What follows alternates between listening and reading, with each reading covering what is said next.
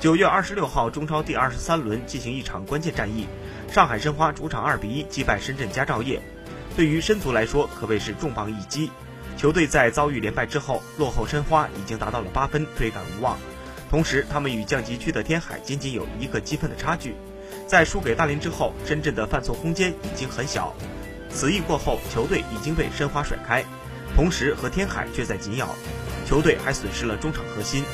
真足想要保级，只要他们一直压制天海和仁和就够了。但球队的赛程并不乐观，他们接下来要面对恒大、卓尔、泰达、建业、上港，没有一个对手是那么容易的。